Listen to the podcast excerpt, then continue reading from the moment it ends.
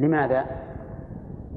بين وجه ذلك قال لأن هذا يدل على تحريه وأن هذه الزيادة التي زادها غيره لم يكن ضبطها فتركها مع أن فيه احتمالا أن يكون نسيها. والنسيان قدح في الإنسان ولا لا؟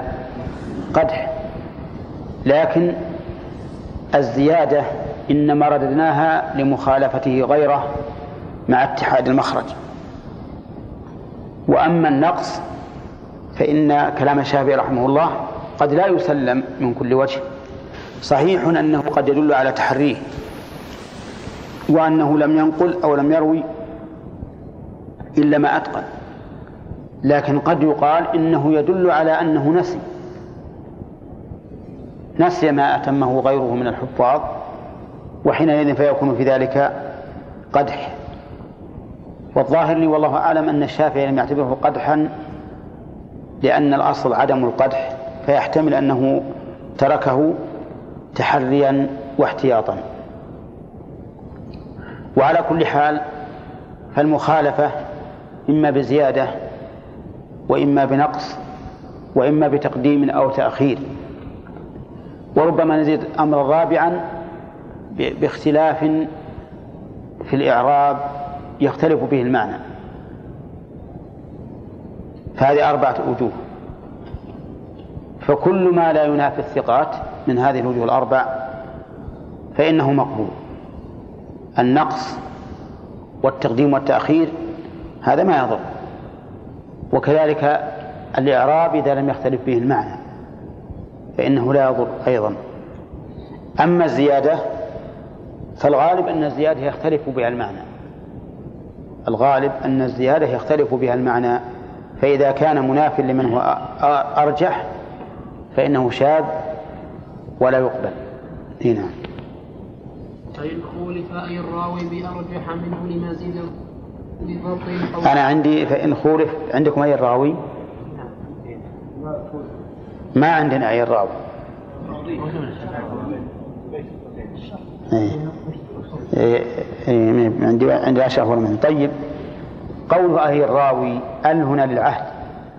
أي راوي الصحيح ها؟ والحسن. هنا نعم. فإن خولف أي الراوي بأرجح منه لمزيد ضبط أو كثرة عدد أو غير ذلك من وجوه الترجيحات فالراجح فالراجح يقال له المحفوظ ومقابله وهو المرجوح يقال له الشاذ. مثال ذلك طيب إذا من هنا أخذنا تعريف المحفوظ والشاذ. فالمحفوظ ما خالف به الثقة غيره ممن هو دونه. هذا المحفوظ. ما خالف به الثقة غيره من الثقات ممن هو دونه إما في العدد أو في الأوثقية. هذا المحفوظ. الشاذ. ما خالف فيه الثقة غيره من الثقات ممن هو أرجح منه. عددا أو أو صفة نعم. مثال ذلك ما رواه الترمذي والنسائي وابن ماجه من طريق ابن عيينة عن عمرو بن دينار.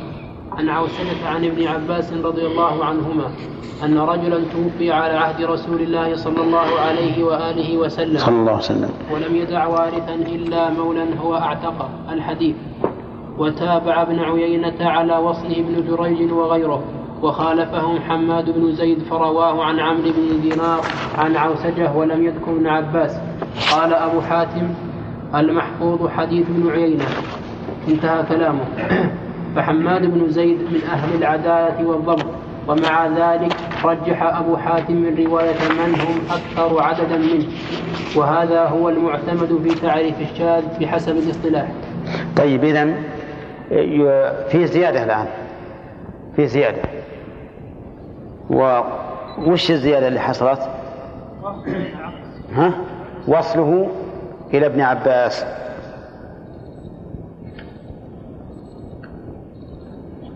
فقدم من؟ الواصل ولا ولا الواصل؟ لماذا؟ لأنهم أكثر عددا. وشيء آخر لأن معهم زيادة علم. لأن معهم زيادة علم. وهذه من, من أسباب المرجحات. لأن السند واحد لو قيل إن الراجح حذف حذف ابن عباس. لكان الحديث ها مرسلا لأنه رفعه التابعي إلى النبي صلى الله عليه وسلم. نعم. طيب إذن وعرف من هذا التقرير أن الشاذ ما رواه المقبول مخالفا لمن هو أولى منه. يعني أولى منه بالقبول. فيشمل زيادة العدد وزيادة الأوثقية. والله أعلم. إن وافقه غيره المتابع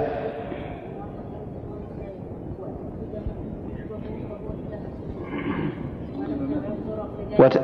إيه هو المتن شرح الآن ها؟ إيه هو الاعتبار. بس بس بس. بسم الله الرحمن الرحيم. عندنا شرح الآن.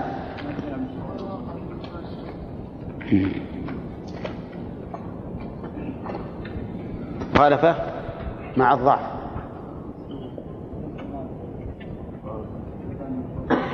ها؟ كيف ما هو واضح؟ الآن نقول السماع زيادة المؤيد ولو من الخارج. فإنها تنبني على هذا التفصيل. نعم. نعم. إحنا ذكرنا أن مقتضى قاعدتنا هذا أنها ما تقبل. ولكننا قلنا إن لها مؤيد من خارج وهي أنه قد ختم الدعاء بمثلها في دعاء المؤمنين. فيكون هذا مؤيدا. نعم. بسم الله الرحمن الرحيم. الحمد لله رب العالمين. والصلاة والسلام على نبينا محمد وعلى آله وصحبه أجمعين. قال رحمه الله تعالى فإن وقعت المخالفة المخالفة له مع الضعف فالراجح يقال له المعروف ومقابله يقال له المنكر. مثاله ما رواه ابن أبي حاتم من طريق حبيب بن حبيب وهو أخو حمزة بن حبيب الزيات المقري عن أبي إسحاق عن العيزاء عن العيزار بن حريث عن ابن عباس عن النبي صلى الله عليه وسلم قال من أقام الصلاة وآتى الزكاة وحج البيت وصام وقرأ وقرئ وقرأ الضيف. وقرأ الضيف دخل الجنة. قال أبو حاتم هو منكر لأن غيره من الثقات. رواه عن أبي إسحاق موقوفا وهو المعروف. وعرف وعرف بهذا أن بين طيب إذا عندنا محفوظ وشاذ ومعروف ومنكر. فالمحفوظ المحفوظ والشاذ متقابلان والمعروف والمنكر متقابلان. ولهذا لو قلت إن المحفوظ يقابل المنكر ها صح ولا لا؟ غير صحيح. ولو قلت إن المعروف يقابل الشاذ فهو خطأ. فالمحفوظ يقابله الشاذ والمعروف يقابله المنكر. أيهما أعظم مخالفة؟ المعروف مع المنكر أشد لأن المنكر هنا الذي خالف ضعيف ما يعتمد عليه. بخلاف الشاذ فإنه ثقة لكنه اعتبر شاذا لأنه مخالف لمن هو أرجح منه. فهنا مثلا الذين رووه مرفوعا الذي الذي رواه مرفوعا ضعيف. ولهذا نقول إن رفعه منكر. وسيأتي إن شاء الله أيضا للمنكر تعريف آخر في كلام المؤلف. لكن هنا في باب المخالفة نقول المنكر هو ما رواه الضعيف إيش؟ مخالفا للثقة. الشاذ ما رواه الثقة مخالفا لمن هو أرجح. نعم. أنت معنا فهد؟ نعم. وعرف بهذا أن بين الشاذ والمنكر عموما وخصوصا من وجه لأن بينهما اجتماعا في اشتراط المخالفة وافتراقا في أن الشاذ روايته ثقة راويه. راويه ثقة أو صدوق والمنكر راوي ضعيف. وقد غفل من سوى بينهما والله أعلم. صح. آه، بينهما عموم وخصوص من وجه؟ كيف ذلك؟ لأن النسبة في العموم والخصوص قد تكون وجهية وقد تكون مطلقة. فيقال مثل بينهما عموم وخصوص مطلق وبينهما عموم وخصوص وجهي. فإن كان يصح الإخبار بأحدهما عن الآخر دون العكس فهو لا مطلق. إذا كان يصح الإخبار بأحدهما عن الآخر دون العكس يعني أحدهما يصح الإخبار به عن الآخر والثاني لا يصح فهذه عموم وخصوص مطلق. نعم. وإن كان لا يصح كذا وإن كان لا يصح ذلك فبينهما عموم وخصوص من وجه. فمثلا إذا قلنا الراتبة صلاة ما هي النسبة بين الراتبة وبين الصلاة؟ عموم وخصوص مطلق لأن كل راتبة صلاة فتقول كل راتبة صلاة لكن هل تقول كل صلاة راتبة؟ ما يصح ما يصح. وعدلنا عن كل إنسان حيوان وكل حيوان ليس بإنسان لأنكم تقولون ما نبي هذا المثال ونتركه. طيب ك... نعم كل كل سكري تمر.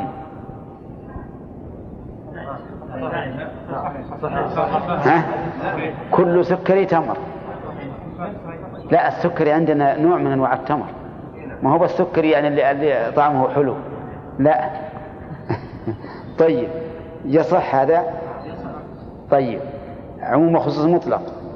لأنك تقول كل سكري تمر ولا تقول كل تمر سكري. طيب. لكن عندنا الشاذ والمنكر. لا يمكن أن تقول كل شاذ منكر ولا لا؟ يصح تقول كل شاذ منكر؟ لا. طيب هل يصح أن أقول كل منكر شاذ؟ إن قلنا نعم صار بينهما عموم وخصوص مطلق. ولكن المؤلف يقول بينها عموم وخصوص من وجه. ولكن إذا قلت إن كل منكر شاذ من حيث المخالفة فقط صح ولا لا؟ صح. ولأن المخالفة في الجميع. فصاحب المنكر وصاحب الشذوذ كلاهما مخالف لثقة. لكن هذا ضعيف وهذا وهذا غير ضعيف ثقة. فالحاصل الآن أن عندنا أربعة أنواع من علوم الحديث وهي المحفوظ والشاذ والمعروف والمنكر. فإذا قالوا فإذا قال المحدثون مثلا هذا شاذ فالمعنى أن راويه ثقة مخالف لمن هو أوثق منه أو أرجح منه. وإذا قالوا هذا حديث منكر فله معنيان. إن كان من حيث المخالفة من حيث المخالفة فإن معناه أن راويه ضعيف مخالف لمن هو لثقة. ما نقول لمن هو أوثق منه لأنه ضعيف ما عنده ثقة. والمعروف المعروف هو ما خالف الثقات فيه الضعيف والمحفوظ ما خالف الثقات فيه الثقة لكنه دونه. أيهن أيهن أي نعم نعم. طيب عندنا مثلا في, في, في, في, في الأحكام الشرعية. قال النبي عليه الصلاة والسلام إذا دخل أحدكم المسجد فلا يجلس حتى يصلي ركعتين. فلا يجلس حتى يصلي ركعتين. وقال لا صلاة بعد صلاة العصر. فهذا بينهما عموم خصوص من وجه. لأنك إذا نظرت إلى الحديث الأول وجدته عاما في الزمن خاصا في الصلاة. ولا؟ والثاني بالعكس لا صلاة عام وخاص للزمن فبينهما عموم وخصوص وجهه. وكذلك مر علينا في العدد في المتوفى عنها زوجها. والذين يتوفون منكم ويذرون أزواجا يتربصن بأنفسهن أربعة أشهر وعشرة. هذا عام في إيش عام في المتوفى عنها زوجها حاملا كانت أم غيره. وخاص في العدة أربعة أشهر وعشرة. وولاة الأحمال أجلهن أيضا حملهن. هذا عام في المتوفى عنها وغيرها وخاص في الحامل. فبينهما عموم وخصوص من وجه. طيب الكلام على أن النسب آه، ذكروا أنها أربع ولكن هذا ليس محل بحث. عموم وخصوص وجهي وعموم وخصوص مطلق وتساوي واختلاف. فالتساوي معروف كإنسان وبشر. هذا يساوي هذا في الدلالة. والعموم وخصوص المطلق والوجه عرفتموه. والمخالف هو الذي لا يصدق أحدهما على الآخر إطلاقا. مثل بشر وحجر. هذا لا يمكن أن نقول بينهما نسبة. نعم. طيب المتن. والفرد النسبي إن وافقه فهو المتابع وإن وجد متن إن وافقه غيره. لا أكتبوها. يمكن عندكم بالشرح. يمكن ما حط عليها قوس. ها؟ حطها شرح عندنا متن. والفرد النسبي إن وافقه إن وافقه غيره فهو المتابع وإن وجد متن يشبهه فهو الشاهد. وتتبع الطرق. لذلك هو الاعتبار. ثم المقبول إن بس بس. في متن الشرع. ها؟ في متن الشرع. لا في الشرع. أيهن وافقه غيره في- المكتوب في الأعلى مكتوب في الأعلى قال المؤلف رحمه الله تعالى والفرد النسبي إلى آخره. تقدم لنا أن الفرد نوعان فرد مطلق وفرد نسبي فالفرد المطلق ما كانت الغرابة فيه في أصل السند وهو طرفه الذي فيه الصحابي بأن يكون التفرد من التابع. والفرد النسبي ما كان التفرد فيه في أثناء السند بالنسبة لتلميذ من التلاميذ انفرد به عن بقية التلاميذ. مثل هؤلاء جماعة رووا عن شيخ وانفرد أحدهم بحديث. فهذا يسمى فردا نسبيا. وقد يكون الفرد النسبي باعتبار الأماكن. مثل أن يكون فردا نسبيا فيما يروي عن أهل الشام أو عن أهل العراق أو ما أشبه ذلك. المهم أن هذا الفرد على اسمه. فرد نسبي باعتبار النسبة إلى شيء معين. الفرد النسبي له ثلاث حالات. إما أن يوافقه غيره فهذا يسمى متابع والمتابعة أقسام كما ستأتي إن شاء الله تعالى. وإما أن يوجد شاهد حديث آخر من طريق آخر يشبه هذا المتن الذي انفرد به هذا الراوي عن شيخه فيسمى هذا شاهدا. مع أن الشاهد قد يطلقونه على ما يقوي الحديث وإن لم يكن هناك فردية كما لو كان الحديث في طرقه ضعيف ثم وجدت له شواهد. يسمونها شواهد وإن لم يكن هناك فردية. لأن الشاهد هو الذي يقوي الشيء ليثبته ومنه شهادة الإنسان في الدعاوى. فإنها تقوي جانب من؟ المدعي الذي أتى بالشاهد. فإذا روى هذا الفرد حديثا لم يروه غيره عن هذا الشيخ ووجدنا له شاهدا من حديث آخر يشبهه في المتن إما شبها معنويا أو شبها لفظيا فإن هذا يسمى الشاهد. يسمى الشاهد لأنه شاهد لهذا الفرد النسبي بالصحة حيث قواه. هناك شيء ثالث يتعلق أيضا بالفردية وهي التتبع. نتتبع الطرق والمسانيد والمؤلفات لننظر هل لهذا شاهد أو متابع وهذا يسمى اعتبارا يسمى الاعتبار. فعندنا فيما يتعلق بالفرد النسبي ثلاثة أمور المتابعة والثاني الشاهد والثالث الاعتبار. ولهذا دائما يمر علينا حتى في البخاري يقول تابعه فلان بن فلان عن كذا وكذا. لأن يكون هذا الراوي شيء فيه شيء من الضعف. فإذا انفرد عن الشيخ فإنه يوجب الشك في صحة روايته. فإذا توبع صار ذلك مقويا له. إذا لم نجد متابعا بحثنا هل أحد من الرواة روى هذا عن هذا الشيخ كما روى هذا المنفرد ما وجدنا متابعا. نرجع إلى أي شيء؟ ها؟ إلى الشواهد. والمتابعة أقوى من الشواهد لأن المتابعة توافق الفرد في نفس السند في نفس السند والمتن.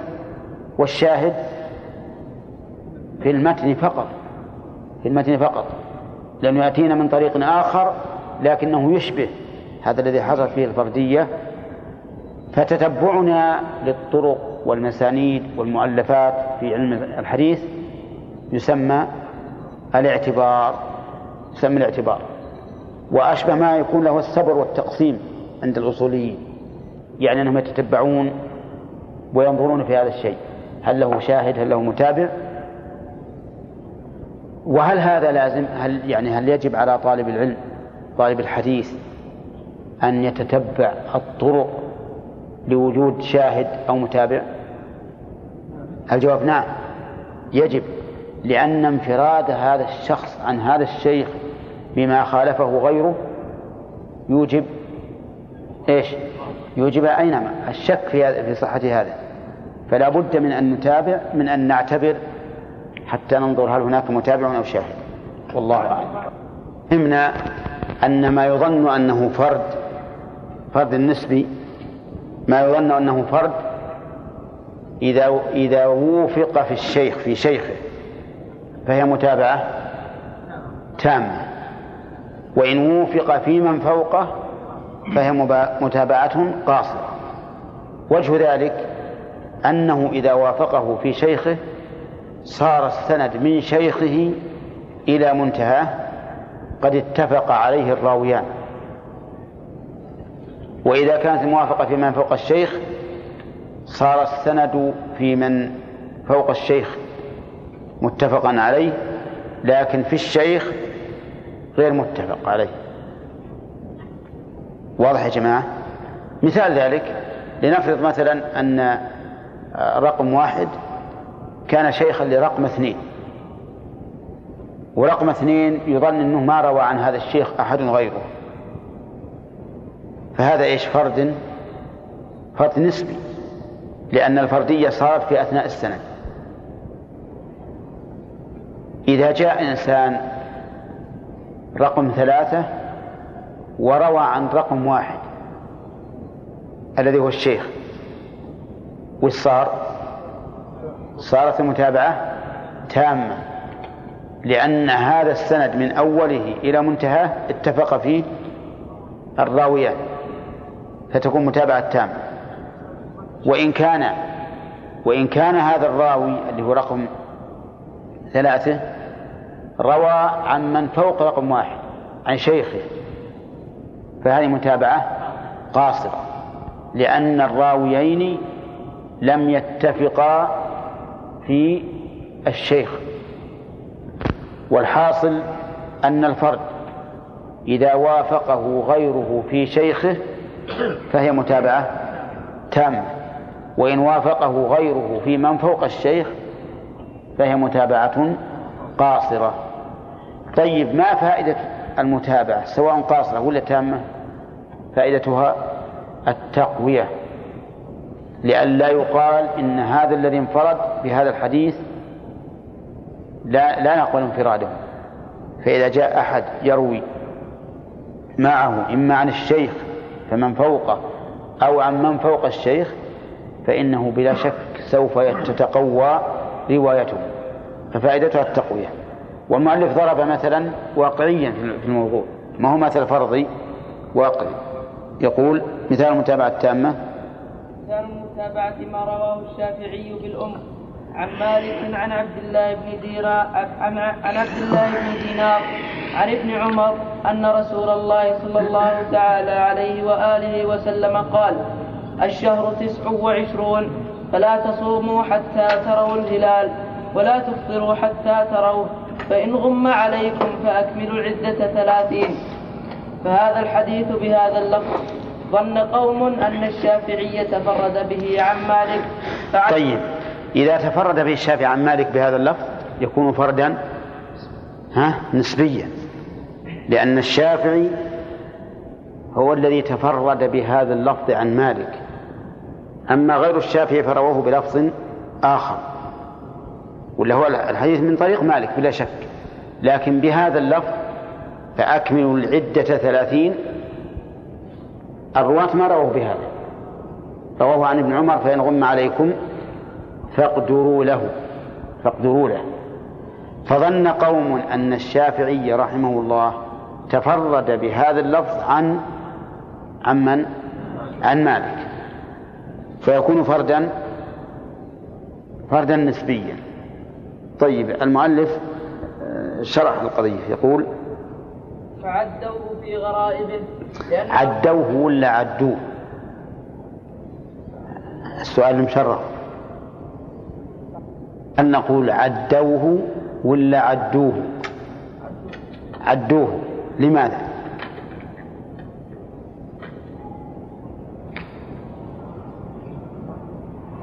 إن عدوه يعني تركوه ورثه الآخر وعدوه يعني جعلوه بالعدل إيه وعدوه ها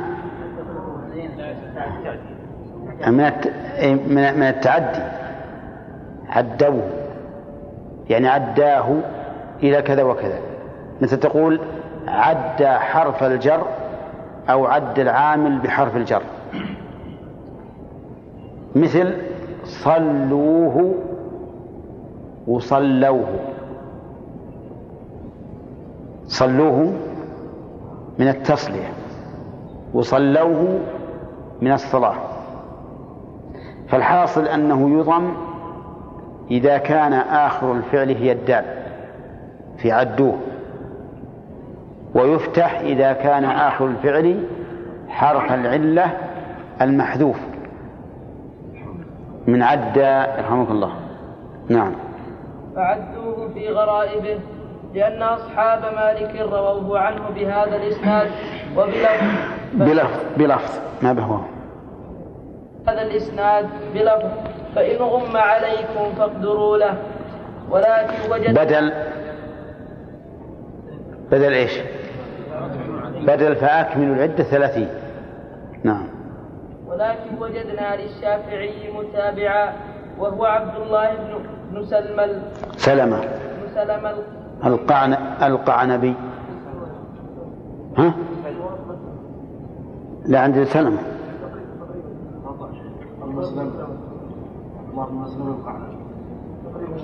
والله ما أدري لازم لازم راجعوا قال بالميم قال بالميم أو مكتوبة بالميم إيه لكن ما هو معروف الله وش عندكم أنتم؟ السلام ها؟ وش يقول؟ وش يقول؟ وش يقول الحاشية؟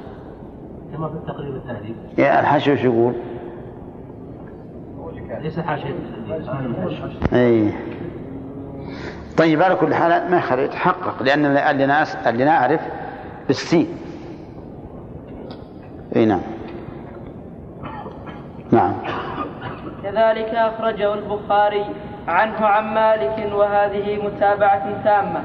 ووجدنا له أيضا متابعة. طيب الآن المتابعة التامة ليش؟ لأنه وافق الشافعي في شيخه فكانت المتابعة التامة. والناس يظنون بالأول أن الشافعية انفرد بهذا اللفظ عن مالك. نعم. ووجدنا له أيضا متابعة قاصرة في صحيح ابن خزيمة من رواية عاصم بن محمد عن أبيه محمد بن زيد عن جده عبد الله بن عمر بلفظ. فكملوا ثلاثين. وفي صحيح مسلم من رواية عبيد الله بن عمر عن نافع عن ابن عمر بلفظ فاقدروا ثلاثين. ولا اقتصار في هذه المتابعة سواء كانت تامة أم قاصرة على تامة أم قاصرة على اللفظ. بل لو جاءت بالمعنى كفى لكنها مختصة بكونها من رواية ذلك الصحابي. وإن وإن وجد مثلا أنا عندي بل لو جاءت بالمعنى كفى كونها مختصة من رواية ذلك الصحابي. كفى إذا ما ما نقول لك لكنها. وش بعد عندكم لكنها إيش؟ لا كفى لكونها مختصة. ها؟ بعدين بكون. لكنها مختصة بكون بكونها؟ عندكم بكونها؟ بل بل لو جاءت بالمعنى كفى لكنها مختصة بكونها من رواية ذلك. إيه الله جل... لا هو على كل حال العبارة الأخيرة سليمة. لكنها مختصة بكونها من رواية ذاك الصحابي. لكن اللي عندي أقرب للصواب. بل لو جاءت بالمعنى كفى لكونها مختصة من رواية ذاك الصحابي. على كل حال ما يهم المعنى فهمتوها الآن. واضح. أن المتابعة إذا جاءت بالمعنى فإنه يكفي مو لازم باللفظ. وإنما قال المؤلف ذلك لأن قوله لأن قوله فاقدروا ثلاثين غير قوله ها أكملوا أكملوا عدة. فعندنا الآن صارت المتابعات. فاقدروا ثلاثين. فكملوا ثلاثين. فأكملوا العدة ثلاثين. المؤلف يرى أن هذه كلها بمعنى واحد فتكون متابعة. وأهم شيء عندي أن نعرف معنى المتابعة. المثال مثال لكن القاعدة إذا كانت المتابعة مع المنفرد في شيخه فمن فوقه؟ ها؟ فهي تامة. لأنه وافق المنفرد في جميع السند. وإذا كانت الموافقة في من فوق الشيخ فهي قاصرة طيب إذا كانت في في شيخ الشيخ فهي قاصرة لكن قريبة من الكاملة. في شيخ شيخ الشيخ أقصر من من التي قبله وكلما ارتفع صار أقصر صار أقصر. فإن جاءت من طريق صحابي آخر لم تكن متابعة. صارت شاهدا. إي نعم. نعم. ها؟ إلى أن تصل إلى الصحابي نعم. تكون قاصرة. تكون قاصرة. لكن بعضها أقصر من بعض. لأنه كلما ازداد عدد الشيوخ المتفق عليهم صارت أقوى. نعم. وإن- وإن وجد متن يروى من حديث صحابي. وشي وإن وجد متن نعم. وإن وجد متن يروى من حديث صحابي آخر يشبهه في اللفظ والمعنى وفي المعنى فقط فهو الشاهد. أو في المعنى فقط. لا أو في المعنى. أو في المعنى فقط فهو الشاهد. ومثاله في الحديث الذي قدمناه. ما رواه النس- النسائي من رواية محمد بن حنين عن ابن عباس عن النبي صلى الله عليه وآله وسلم. فذكر مثل حديث عبد الله بن دينار عن ابن عمر سواء به سواء فهذا باللفظ. وأما بالمعنى فهو ما رواه البخ- البخاري من رواية محمد بن زياد عن أبي هريرة بلفظ. فإن غم عليكم فأكملوا عدة شعبان ثلاثين. نعم. وخص قوم وراء هذا ليس هذا بالمعنى. لأنه قال أكملوا عدة شعبان. وعندي أن هذا ليس في المعنى في الواقع. لأن قوله أكمل العدة ثلاثين أعم حيث يشمل شعبان ورمضان وغيرهما وغيرهما أيضا. لأن اللفظ الآن عندنا الأول الشهر تسع وعشرون فلا تصوموا حتى تروا ولا تفطروا حتى تروا فإن غم عليكم فأكملوا العدة ثلاثين. عدة إيش؟ عدة شعبان لتصوموا أو عدة رمضان لتفطروا ويقاس عليهما غيرهما فهو أعم من قوله فأكملوا عدة شعبان ثلاثين. لأن أكملوا عدة شعبان ثلاثين يختص بماذا؟ في شعبان للصوم. ولا ولا ولا يشمل آه، شوال للفطر إلا عن سبيل القياس إلا على وجه القياس. المهم أن المتابعات والشواهد نحتاج إليها لتقوية إيش؟ لتقوية الحديث. لتقوية الحديث. نعم. إيه نعم. ها؟ ما في أسباب إلا إلا داخلة في ذلك. نعم.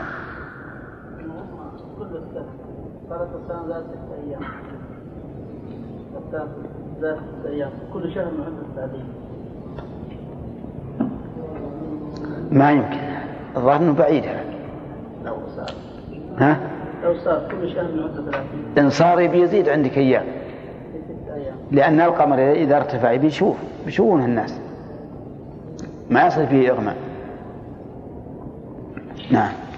وخص قوم المت... قوم المتابعة بما حصل باللفظ سواء كان من رواية ذلك الصحابي أم لا.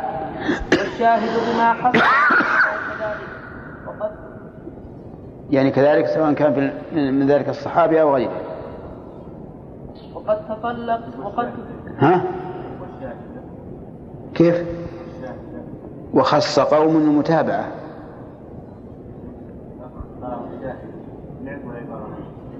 خص قوم المتابعة بما حصل باللفظ. والشاهد بما حصل بالمعنى. الشاهد عندك الشاهدة أنتم؟ أي أي بالف...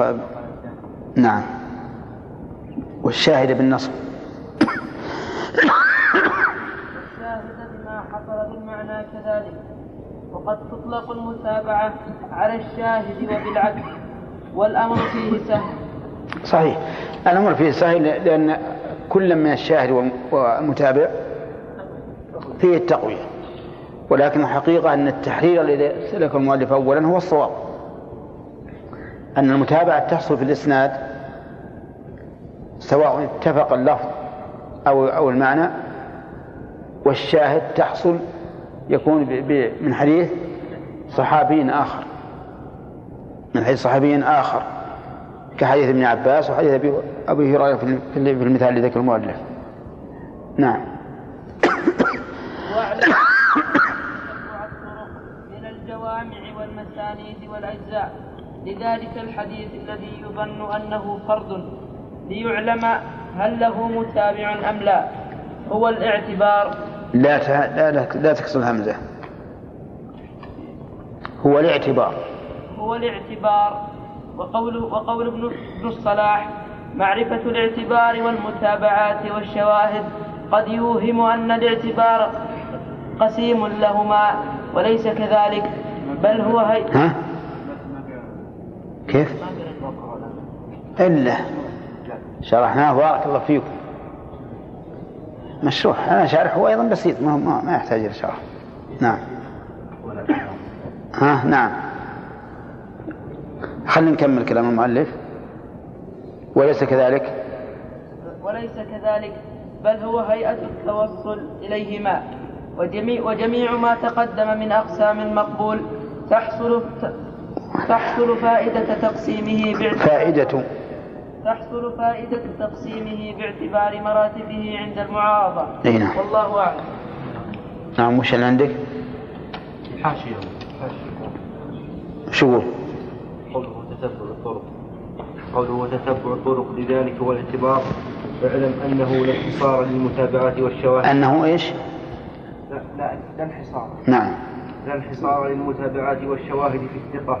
فقد يدخل في باب المتابعة والاستشهاد رواية من لا يحتج بحديثه إذا انفرد إلا أنه ليس كل ضعيف يصلح للاعتبار وإنما لذلك درجات مفصلة في باب مراتب الجرح والتعديل. وقد انتفت المتابعات وتمحض وتمحض وقد؟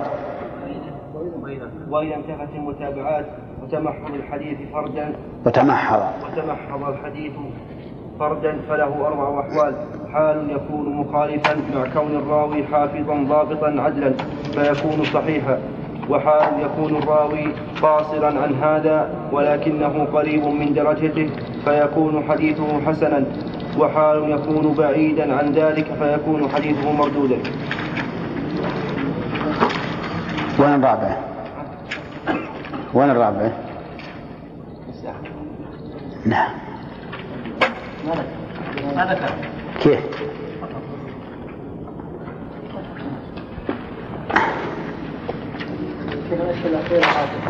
نعم.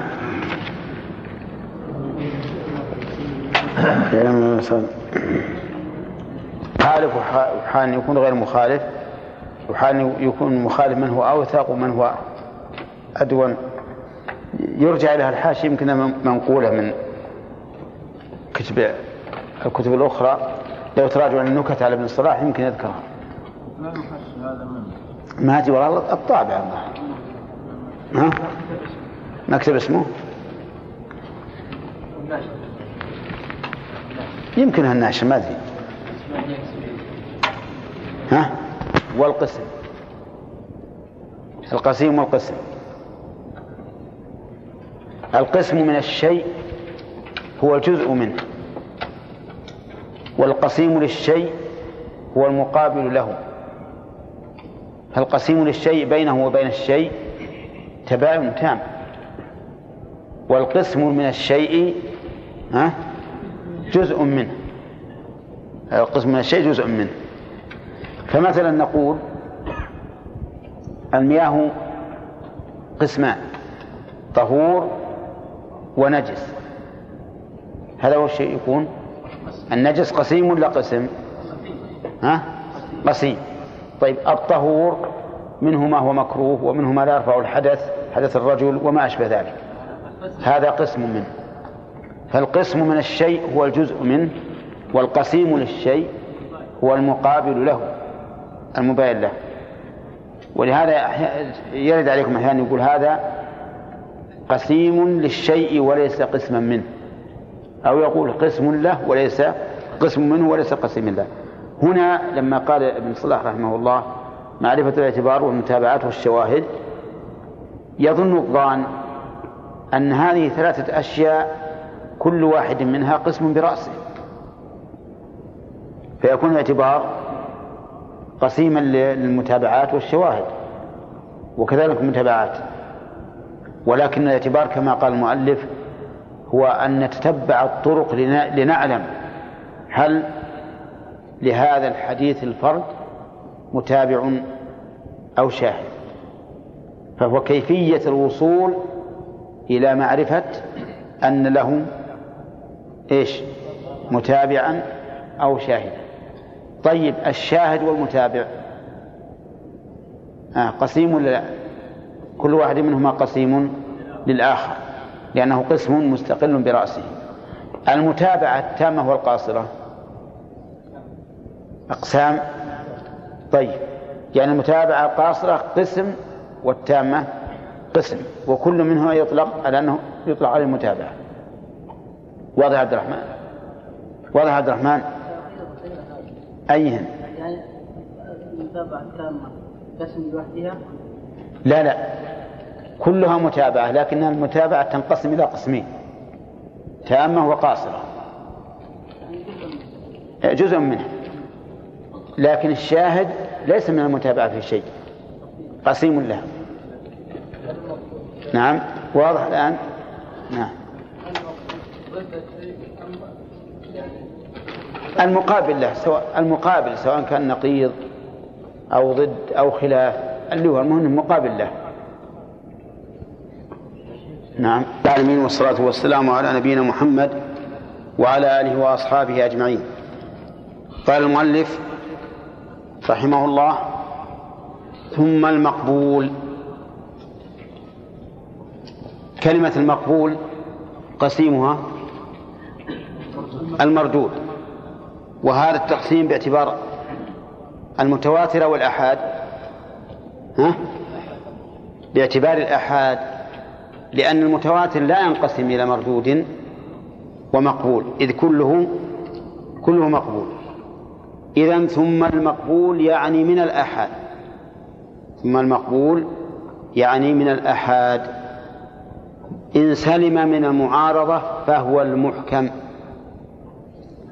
يعني إذا جاء دليل من الآحاد سالم من المعارضة. يعني لا يعارضه شيء لا من القرآن ولا من السنة فهو المحكم. محكم اسم مفعول من أحكم الشيء إذا أتقنه. والمحكم يطلق على عدة معاني.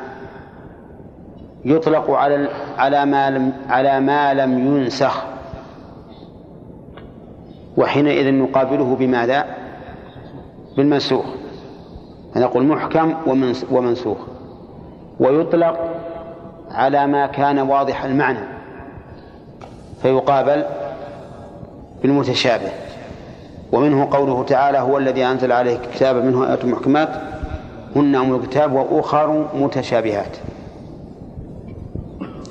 وربما يطلق على وجه المناسب لمقتضى الحال. فهذه ثلاثة إطلاقات للمحكم. والمؤلف هنا يتكلم على الإطلاق الأول أي المقابل للمنسوخ. فالسالم من المعارضة الذي ليس له ما يعارضه يسمى محكما. مثل حديث إنما الأعمال بالنيات لا صلاة لمن لا وضوء له وهو كثير جدا وهو الحمد لله أكثر النصوص. أكثر النصوص محكمة لا معارض لها. يقول إن سلم المعارض فهو المحكم وإن عورض بمثله فمختلف الحديث. فإن أمكن الجمع فإن أمكن الجمع فهو مختلف الحديث. إذا عورض المقبول بمثله وأمكن الجمع سمي عند أهل العلم بالحديث مختلف الحديث. يعني الأحاديث التي ظاهرها الاختلاف والتخالف. وقد ألف فيه العلماء كتبا. ومن أحسن ما رأيت كتاب تأويل مختلف الحديث لابن قتيبة. يذكر الأحاديث المتعارضة التي ظاهرها التعارض ثم يجمع بينها. مثال ذلك قال النبي صلى الله عليه وسلم لا عدوى ولا طيرة وقال فر من المجذوم فرارك من الأسد. كلاهما من الأحاديث الصحيحة. فقوله لا عدوى ولا طيرة يقتضي نفي العدوى. وقوله فر من المجذوم فرارك من الأسد يقتضي ها؟ وجود العدوى وإلا ما كان للفرار منها فائدة. فنسمي هذا إيش؟ مخ... نعم نسميه مختلف الحديث لأن بينهما تعارضا لكنه تعارض ظاهري يمكن الجمع بينهما. فيقال في حديث النفي لا عدوى ولا طيرة أي أن المرض لا يعدي بنفسه بل بتقدير الله عز وجل. ولو شاء الله لم يعدي لم يعدي. فيكون في النفي فيكون مراد بالنفي. نفي ما كان يعتقده أهل الجاهلية بأن الأمراض تعدي بنفسها ولا بد من انتقال المرض المعدي إلى المريض. إلى الصحيح. إلى الصحيح. وهذا وهذا الاعتقاد صحيح ولا غير صحيح؟ لا صحيح. غير صحيح. ولهذا لما أورد على النبي صلى الله عليه وسلم إيراد ينقض هذا النفي. قالوا يا رسول الله الجمل الأجرب يأتي إلى الإبل الصحيحة. التي هي كالضباء في الرمل. ثم يعديها فتجرب. إيراد. صحيح هذا الإيراد ولا لا؟ صحيح. هذا شيء مشاهد. قال النبي صلى الله عليه وسلم فمن أعدى الأول. ها؟ وش وش نقول؟ الله. فالذي يعدي فالمرض لا ينتقل بنفسه بل بتقدير الله عز وجل وأمره. كما أن الجرب الأول اللي أصاب المجروب الأول إنما كان بتقدير الله عز وجل. طيب فر من المجذوم فرارك من الأسد. لا يورد ممرض على مصح هذا يقتضي أن إثبات العدوى. نقول نعم. الرسول عليه الصلاة والسلام أمرنا بتوقي الأسباب التي توجب الضرر. ولا يعني أن هذه الأسباب فاعلة بنفسها موجبة لما تقتضيه. أولى. طيب فهذا هو الجمع بينهم. إذا نسمي هذا إيش؟ مختلف الحديث. يقول المؤلف رحمه الله في مختلف الحديث. إيش بعده؟ أو ها؟ هي أو لا أو لا فإن ثبت المتأخر فهو الناسخ والآخر منسوخ. ها؟ هو ثبت أو لا. يعني أو لا يمكن الجمع عورض بمثله ولم يمكن الجمع. فإن ثبت المتأخر عادل كتابك وينه فإن ثبت المتأخر إن ثبت المتأخر فهو الناسخ والآخر منسوخ. فهو الناسخ والآخر المنسوخ والناسخ هو الرافع لحكم المنسوخ أو للفظه. ولهذا نعرف النسخ بأنه رفع حكم دليل شرعي أو لفظه بدليل شرعي. رفع حكم دليل شرعي أو لفظه بدليل شرعي. فالنسخ رفع للحكم كله. أما رفع الحكم عن بعض الأفراد فيسمى تخصيصا. وقد يسميه العلماء علماء السلف قديما بالنسخ. أي أن النسخ في عرف السابقين قد يراد به التخصيص لأنه في الواقع رفع لبعض للحكم عن بعض أفراده. فهو نسخ جزئي. على كل حال إذا لم يمكن الجمع وثبت المتأخر ها؟ فالمتأخر ناسخ والثاني منسوخ. فإن قلت هل تثبت النسخ في الأدلة الشرعية؟ فالجواب أقول نعم أثبته بالنص والواقع. أما النص فقال الله عز وجل ما ننسخ من آية أو ننسها نأتي بخير منها أو مثلها.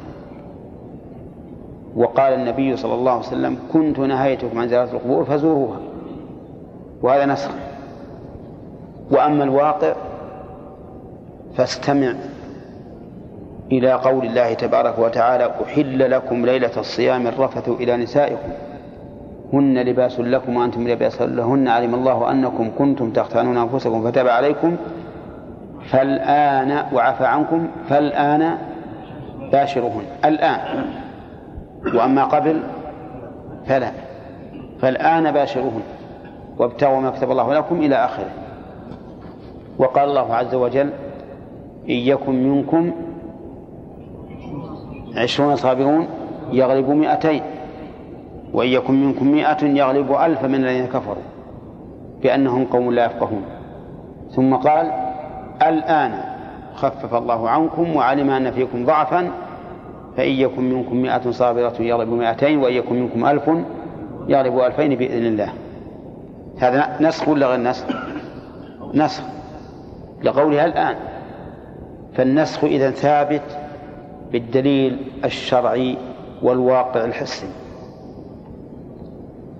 طيب هل العقل يجوز النسخ على الله في أحكامه؟ الجواب نعم. يجوزه لأنه لا يمكن أن تأتي النصوص بما يمنعه العقل أبدا. ثم إن العقل قد يوجبه. فإن الأمة إذا تغيرت حالها من حال إلى أخرى تناسب الحكم الناسخ كان مقتضى العقل إيش؟ أن يتغير الحكم لتغير الحال. فيكون النسخ إذن قد دل عليه النص والحس والعقل خلافا لمن أنكره. والذين أنكروه اليهود. أنكروا النسخ. لأنهم كفروا برسالة عيسى وقالوا ما يمكن أن شريعتنا تنسخ. الله سبحانه وتعالى ما ينسخ الأحكام. هل الله جاهل ما يدري؟ وبعدين تبين له الأمر. شو لا. إذا لا يمكن أن ينسخ.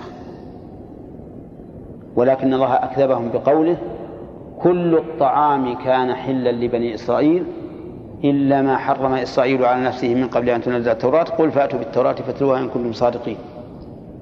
وقال وعلى الذين هادوا حرمنا كل ذي ظفر. ومن الغنم ومن البقر والغنم حرمنا عليهم شحومهما. فالنسخ ثابت حتى في التوراة. لكنهم قوم مكابرون معاندون. إذا النسخ ثابت ولم ينكره أحد إلا اليهود. ويقال إن أبا مسلم الأصفهاني مو الخراساني الأصفهاني أنكره في القرآن. وقال لا يمكن أن يقع النسخ في القرآن. فجيء إليه بالآيات. ونشرت أمامه.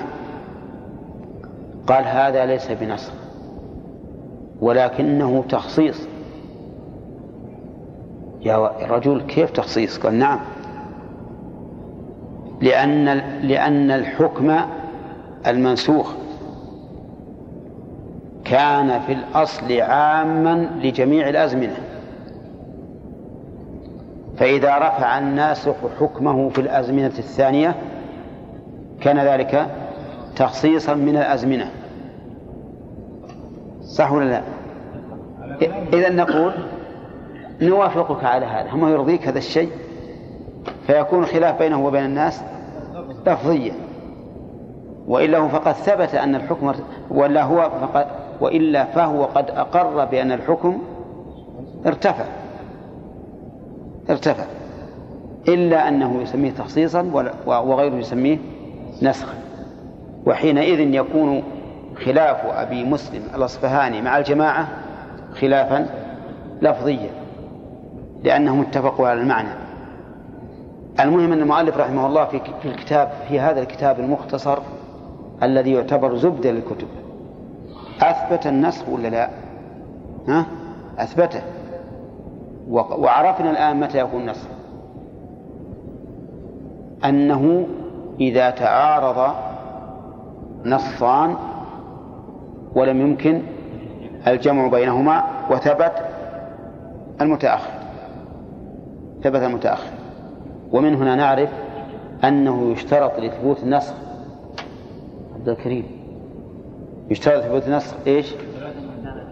تعذر الجمع والعلم بتأخر الناسخ والتعارض معلوم. التعارض هو الأصل. ولهذا نقول تعذر الجمع معناه التعارض نعم. طيب. يقول رحمه الله فالمتأخر هو الناسخ. طيب. إيش بعده؟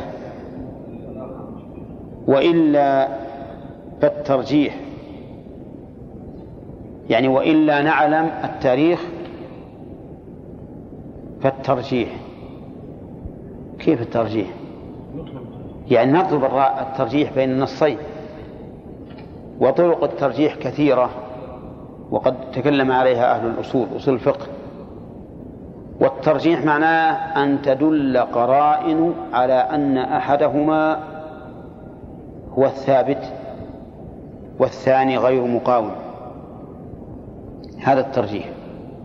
أن تدل قرائن على أن أحدهما هو الثابت والثاني غير مقاوم له لأنه مرجوح. وقد ذكرنا طرقا من الترجيح في كتاب الأصول من علم الأصول. ولكن المرجحات لا تخفى على الإنسان العاقل الذكي. فمثلا لو تعارض نصان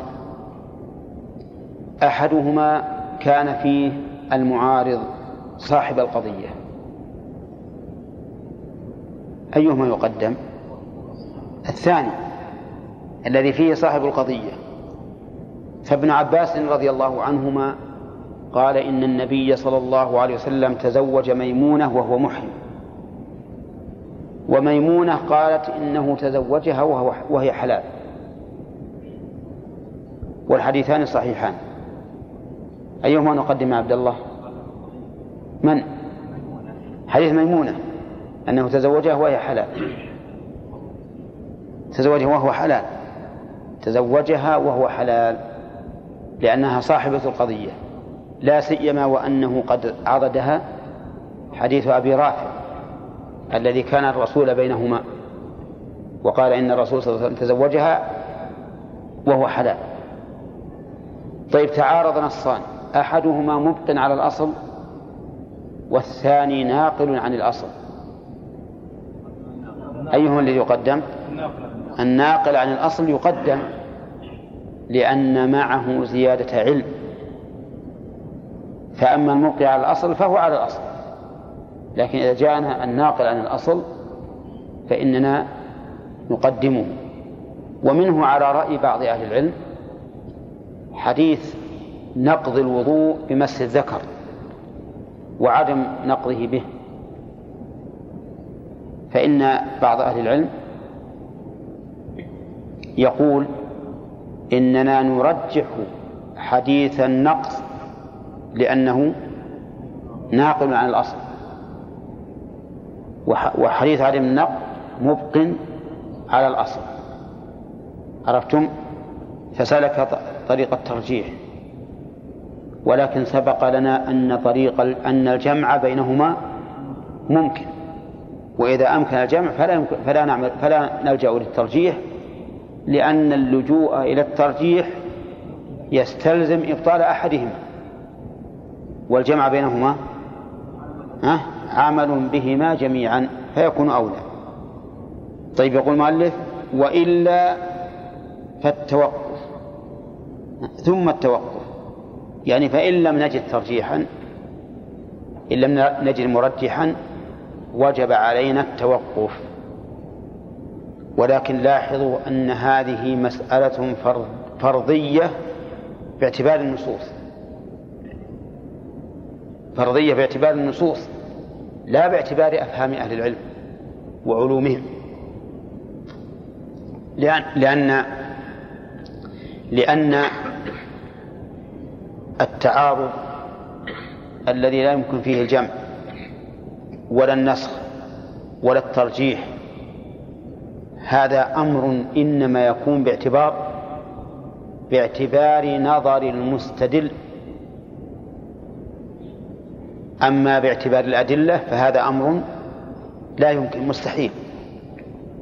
لأننا لو جوزنا أن تكون الأدلة متعارضة يتعذر فيها واحد من الوجوه الثلاثة لصار في الشرع ما لا بيان فيه.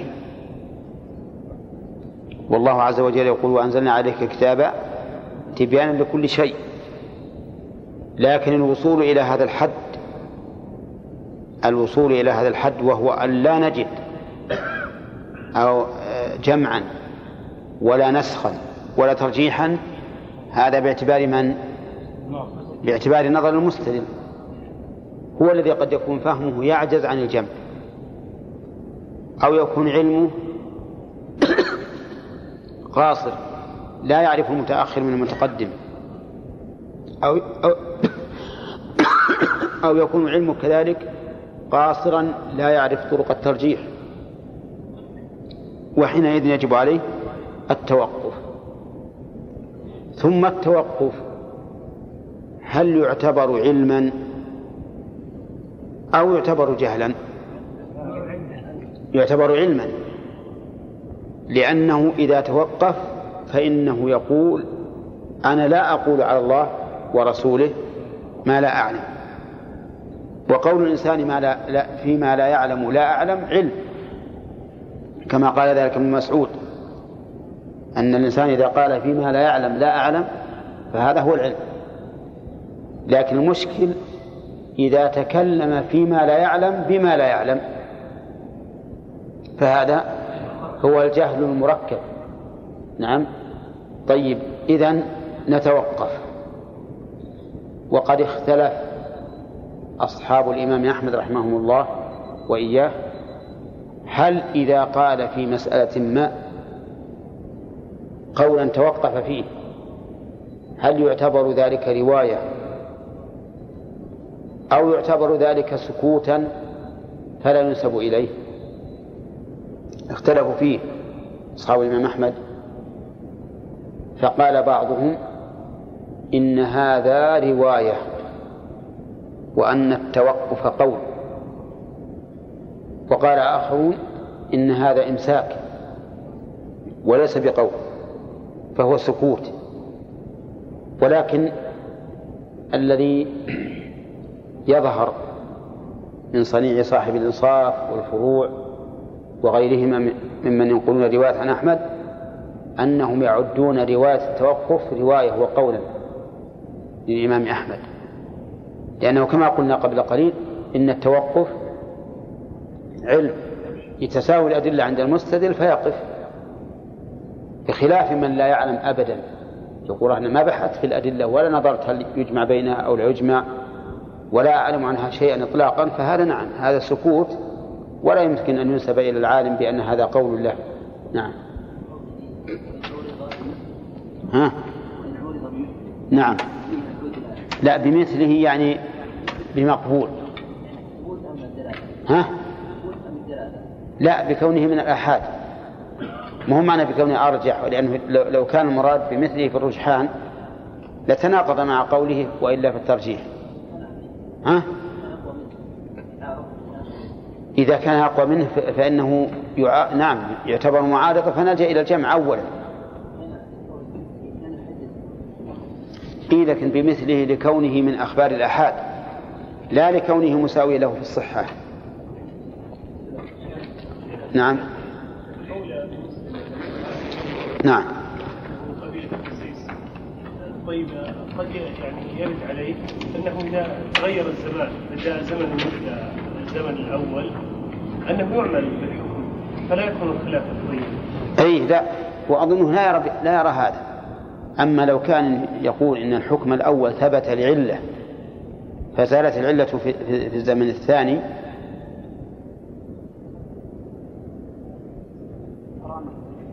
وش آخر ما قرأنا لم يمكن الجمع. فلا يخلو إما أن يعرف التاريخ أو لا. فإن عرف وثبت المتأخر به أو بأصرح منه فهو الناسخ والآخر منسوخ.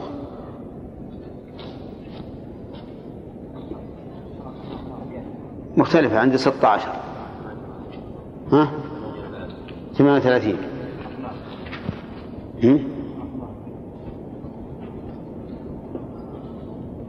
عجيب.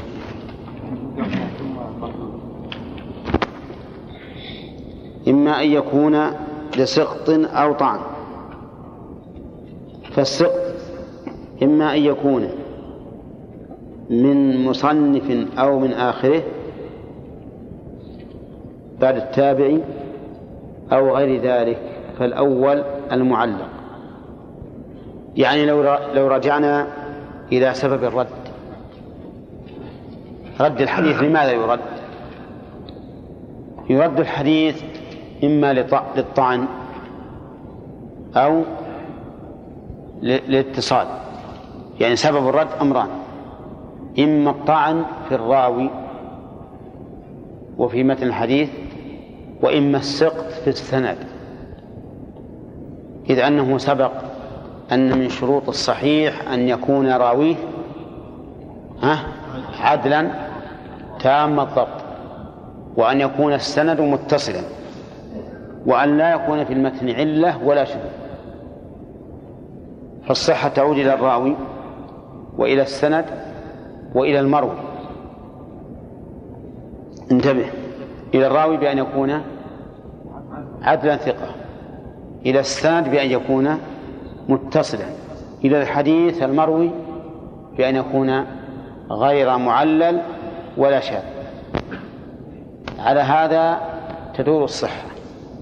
ما يقابل الصحة يكون سببه إما الطعن في الراوي أو المروي أيضا وإما الانقطاع انقطاع السند الذي عبر عنه المؤلف بقوله السقط. نعم. يقول ثم المردود إما أن يكون لسقط أو طعن أو طعن. السقط إما أن يكون من مبادئ السند من مصنف أو من آخره أو من وسطه. السقط في السند إما يكون من الأول أو من من الآخر أو من الوسط. مثال ذلك حدثني رقم واحد قال حدثني رقم اثنين رحمك الله قال حدثني رقم ثلاثة قال حدثني رقم أربعة. فهمتم الآن؟ روى واحد عن رقم واحد. ورقم اثنين ورقم ثلاثة ورقم أربعة. فإذا قال فإذا أضيف السند إلى رقم اثنين فما فوق. فالسقط الآن من أول السند. وإذا حذف من السند رقم اثنين صار من الوسط. وإذا حذف من السند رقم أربعة صار من الآخر. ولهذا يقول المؤلف السقط إما أن يكون من مبادئ السند. مبادئه يعني أوله.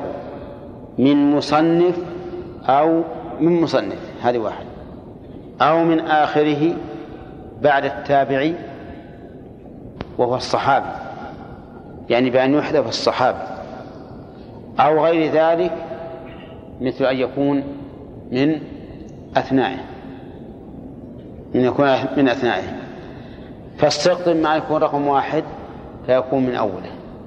أو رقم أربعة في المثال فيكون من آخره. أو رقم اثنين أو رقم ثلاثة أو رقم اثنين وثلاثة. فهذا الأخير يسمى في أثناء السنة من الوسط. يقول فالأول المطلق المعلق نعم فالأول المعلق سمي به تشبيها له بالمعلق في السقف. فمثلا هنا هذه معلقة أو لا؟ طيب معلقة منها إلى الأرض غير متصل. من الأول ولا من من من الآخر؟ من الأول. من الأول لأن الإنسان إذا إذا أراد أن يصعد يصعد من تحت. فيكون من الأول. يسمى هذا معلقا وسمي تعليقا تشبيها له بما يعلق في السقف. طيب والثاني؟ الثاني المرسل.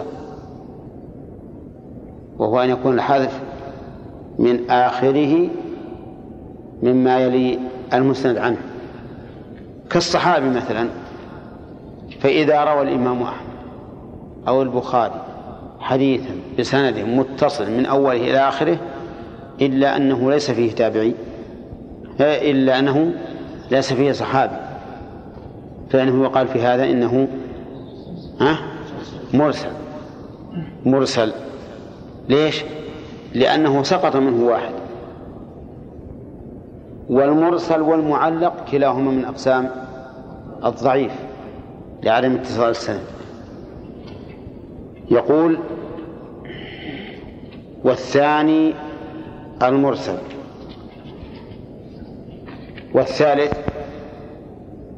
والثالث إن كان باثنين فصاعدا مع التوالي فهو المعضل وإلا فالمنقطع. الثالث ما هو؟ إذا كان السقط ليس من أوله ولا من آخره من الوسط. فلا يخلو إما أن يكون السقط اثنين فأكثر أو واحدا فقط. فإن كان واحدا سمي المنقطع. وإن كان اثنين فأكثر على الثوالي سمي سمي المعضل. وإن كان باثنين فأكثر لا على التوالي فهو المنقطع طيب إذن إذا كان السند ثلاثيا فالإعضال فيه ممكن ولا غير ممكن؟ ها؟ غير ممكن لأن وسطه شيء رجل واحد ولا بد أن يكون في ولا بد أن يكون الإعضال سقط منه رجلان فأكثر على التوالي. طيب إذا قلت حدثني رقم واحد عن رقم أربعة ما تقول في هذا؟ معضل لأنه سقط منه رقم؟ اثنين وثلاثة. وإذا قال حدثني رقم واحد عن رقم أربعة هذا هو؟ طيب عن رقم ثلاثة. يسمى هذا منقطع لأن الساقط واحد. واضح؟ يقول رحمه الله فهو المنقطع ثم قد يكون واضحا وقد يكون خفيا نقف عليه لأنه بحث مهم. الحاصل أنك لو سئلت ما أسباب رد الحديث فقل تنحصر أسباب رد الحديث بإيش؟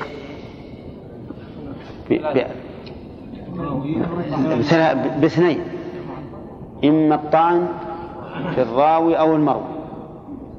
يجي يدخل الشاذ والمعلم. وإما انقطاع السند.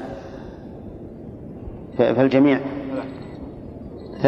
نعم. اثنين لكن واحد يدخل في اثنان. طيب. الانقطاع في السند أو السقط كما عبر المؤلف إما أن يكون من أول السند أو من آخره. إن كان من أوله فهو منقطع معلق. إذا كان من آخره فهو مرسل. إذا كان من أثنائه فإن كان باثنين فصاعدا فمعضل وإن كان بواحد فمنقطع. نعم. ها؟ إيه؟ نعم نعم متوالي. لابد لابد من هذا على التوالي. نعم. قرأ آية الكرسي قبل نومه. آه، لم يقربه في في ليلته شيطان. وقول نعم. وقول النبي صلى الله عليه وسلم يعقل الشيطان على قاتل في الأول نعم. بينهما. أما الأول فهو الحديث مطلق ما قيدها عند النوم. قال من قرأ آية الكرسي في ليلة لم يزل عليه من الله حافظ ولا يقرب نعم. عام مطلق. حديث أبي هريرة في الصحيح. ما من قرأ من قرأ آية الكرسي في ليلة لم يزل عليه من الله حافظ ولم. ولم يقرب ولا يقربه شيطان حتى يصبح. حتى عند عند نومه أو أو قبل أن ينام أو لو فرض أنه ما نام أبدا. المهم في ليلة. أما الثاني فهو يعقد على قافية أحدكم ثلاث عقد فلا ينافيه لأن هذه العقد لا تضره.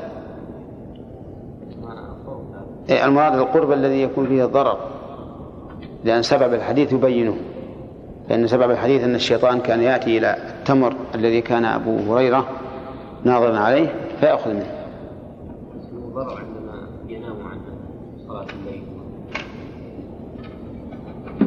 لا هو يقوم. الرسول قال فإذا قام فذكر الله انحلت عقده. فإذا توضأ انحلت الثانية فإذا صلى انحلت الثالثة. نعم. ما نقول اذا إذا لم يقرا إذا لم يقرأ آية الكرسي يتعقد الشيطان على لا الحديث عام. والجمع ممكن. فإذا كان هذا من من هذا النوع. إذا كان إذا كان التعارض يمكن الجمع بينهما وجب. نعم. تعالى أو ينقون الابدان إلى أين ينقون؟ سيأتينا إن شاء الله تعالى. ما ما كملنا. نعم. ذكر المؤلف إن مثال الناس هو المنسوخ. نعم. نعيزكم عن زيارة القبور ألا تزوروها والمعروف أن الناس يعني لابد يكون حديث والمنسوخ حديث ما هو لازم يعني النص يكون بالمتصل وبالمنفصل. ويكون حتى قبل العمل فإن إبراهيم عليه الصلاة عليه الصلاة والسلام. نسخ الله وجوب ذبح ابنه قبل أن يفعل أن ينفذ. نعم. كان السقف ده أكثر من اثنين بس مش على التوالي. برضه منقطع؟ فهو منقطع نعم.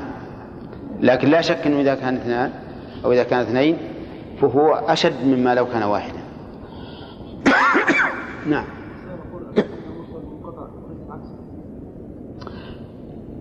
كل هذه الأشياء تسمى منقطعة. حتى المعلق والمرسل والمعضل والمنقطع كلها تسمى سقط وانقطاع. لكن منقطع بالإضافة إلى المعضل والمرسل والمعلق يفسر بأنه ما سقط منه راو في أثناء سنده. وأما عند عند الإطلاق فالمنقطع كل هذا يسمى منقطع. حتى المرسل يسمى منقطعا. وهذا هو السر والله أعلم أن المؤلف رحمه الله قال ثم السقط ولم يقل ثم الانقطاع. نعم. نعم. السقط ضعف يمكن يمكن يجد فيه رواية ثانية. نعم. ها؟ وش؟ السقط. السقط بمعنى السقوط والسقط بمعنى المسقط. نعم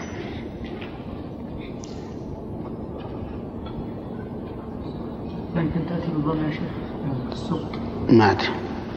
قال تعالى ثم المردود وموجب وموجب الرد. المردود هذا بالنسبة للحديث وموجب الرد بالنسبة لسبب رده لأن الحديث يرد لأحد أمرين إما أن يكون إما أن يكون لسقط من إسناد من إسناد أو طعن أو طعن في راو على اختلاف وجوه الطعن. أعم من أن يكون الأمر لأمر يرجع إلى ديانة ديانة الراوي أو إلى ضبطه. المردود لا يخرج عن حالين إما أن يكون وأظن شرحنا هذا يا أخوان. ها؟ طيب بين المؤلف أن المردود إما أن يكون لسقط من إسناد السند. مثال ذلك؟ روى رقم واحد عن رقم اثنين عن ثلاثة عن أربعة عن خمسة. الآن السند متصل ما في سقط روى واحد عن ثلاثة. الآن في السقط هذا يوجب رد الحديث. لماذا؟ لأن هذا الساقط لم نعلم عن حاله هل هو ممن يقبل أو أو يرد. طيب روى واحد عن اثنين عن ثلاثة عن خمسة. نفس الشيء؟ طيب. أو طعن في الراوي يقول على اختلاف وجوه الطعن. أعم من أن يكون لأمر يرجع إلى ديانة الراوي أو إلى ضبطه يعني معناها أن الطعن في الراوي أعم من أن يرجع إلى دينه أو إلى ضبطه قد يطعن فيه لسبب آخر غير الدين والضبط. فيكون ذلك الطعن الذي ثبت في الراوي موجبا لرد حديثه. طيب. فالسقط إما أن يكون من مبادئ السند أو تصرف مصنف من مبادئ السند من من تصرف مصنف أو من هذه واحد. أو من آخره الإسناد بعد التابعي أو غير ذلك. يكون من من أثنائه السقط يعني سقط الراوي إما أن يكون من أول السند. وهذا يكون من تصرف المصنف. مثل أن يعلق المصنف الحديث فيسقط من حدثه وينتقل إلى شيخه إلى شيخ من حدثه. هذا واحد. أو يكون من آخره بعد التابع. من اللي يسقط؟ الصحابي. أو غير ذلك يكون من أثنائه. ما بين أوله وأثنائه. ففي المثال اللي ذكرنا واحد عن اثنين عن ثلاثة عن أربعة عن خمسة. إذا أسقطنا واحد فهذا من أوله. إذا أسقطنا الأخير الخامس فهذا من آخره. إذا أسقطنا الثاني أو الثالث أو الرابع فهو من أثنائه من وسطه هذا السقط. يقول فالأول المعلق سواء كان الساقط واحدا أم أكثر وبينه وبين المعضل الآتي ذكره عموم وخصوص من وجه. هذا المعلق. الأول المعلق وهو الذي حذف أول إسناده. هذا معلق. وسمي معلقا لتشبيهه بالشيء المعلق في السقف. فإن المعلق في السقف لا يصل إلى الآخر. ولا لا؟ فلهذا سميناه معلقا. يقول المؤلف سواء كان الساقط واحدا أم أكثر. وعليه فإذا قال المصنف وعن ابن مسعود رضي الله عنهما أن النبي رضي الله عنه أن النبي صلى الله عليه وسلم قال كذا وكذا. يكون معلقا يكون معلقا. حتى لو حذف السند كله فهو معلق. وبينه وبين المعضل عموم وخصوص من وجه. عموم وخصوص من وجه. المعضل هو الذي سقط منه راويان فأكثر على التوالي من غير أول السنة ولا آخر يعني من أثناء السنة راويان فأكثر على التوالي. مثل في المثال اللي ذكرنا سقط واثنين وثلاثة. نسمي هذا معضلا. يقول إن بينه وبين المعلق عموما وخصوصا من وجه. وأظنكم تعرفون الفرق بين العموم والخصوص المطلق. والعموم والخصوص من وجه. ها؟ ما تعرفون. طيب. العموم والخصوص المطلق أن يكون أحد اللفظين أعم من الآخر مطلقا. مطلقا. مثل أن أقول أكرم القوم. هذا عام. ثم أقول لا تكرم فلانا وهو من القوم. هذا خاص. العموم بينهما؟ عموم وخصوص مطلق. ومثال آخر الحيوان والإنسان. الحيوان والإنسان بينهما عموم وخصوص مطلق ولا وجهي؟ مطلق. لأن الإنسان يدخل في الحيوان. ولا عكس وعلامة ذلك أن يصح الإخبار بأحدهما عن الآخر. فما صح الإخبار به عن, عن الآخر فهو الأعم والثاني الأخص.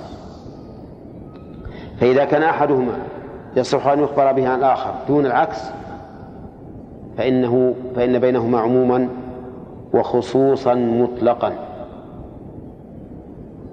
البعير والحيوان. وش النسبة بينهما؟ ها؟ لا. العموم والبعير والحيوان. بينهما عموم وخصوص مطلق. ما هو وجه كيف وجه متى يمكن أن يكون البعير حيوان؟ البعير غير حيوان؟ ما يمكن. اذكر الميزان اللي ذكرنا. فقل كل بعير حيوان وليس كل حيوان بعيرا إذا فالعموم والخصوص هنا مطلق. العموم والخصوص من وجه أن يكون أحدهما من وجه أعم من الآخر ومن وجه أخص. مثل المعضل المعضل والمعلق. يجتمعان في صورة وينفرد كل واحد في صورة. يجتمعان في صورة وينفرد كل واحد في صورة. هذا علامة العموم والخصوص الوجه. وأمثلته كثيرة. منها قوله عليه الصلاة والسلام إذا دخل أحدكم المسجد فلا يجلس حتى يصلي ركعتين. وقوله لا صلاة بعد العصر حتى تغرب الشمس. بينهما عموم وخصوص وجه. وهذا أظن مر علينا في أصول الفقه وشرحناه. نأتي للمعضل والمعلق. إذا كان العضل في أول السند فهو معلق وفي نفس الوقت معضل. مثل سقط رقم واحد ورقم اثنين من السند. هذا إيش؟ معضل لأنه سقط منه رويان معلق لأنه من أول السند. طيب سقط اثنين وثلاثة معضل وليس معلق. سقط واحد من أوله رقم واحد معلق وليس بمعضل إذا يجتمعان في صورة وينفرد أحدهما في الصورة الأخرى. طيب. فبينهما عموم وخصوص وجه يقول رحمه الله فمن حيث تعريف المعضل بأنه ما سقط منه اثنان فصاعدا يجتمع مع بعض صور المعلق ومن حيث تقييد المعلق بأنه من تصرف مصنف من مبادئ السند يفترق منه. إذ هو أعم من ذلك. يعني المعلق أعم من كون الساقط. اثنين أو واحد. ومن صور المعاني أن ومن صور المعلق هذا الصواب.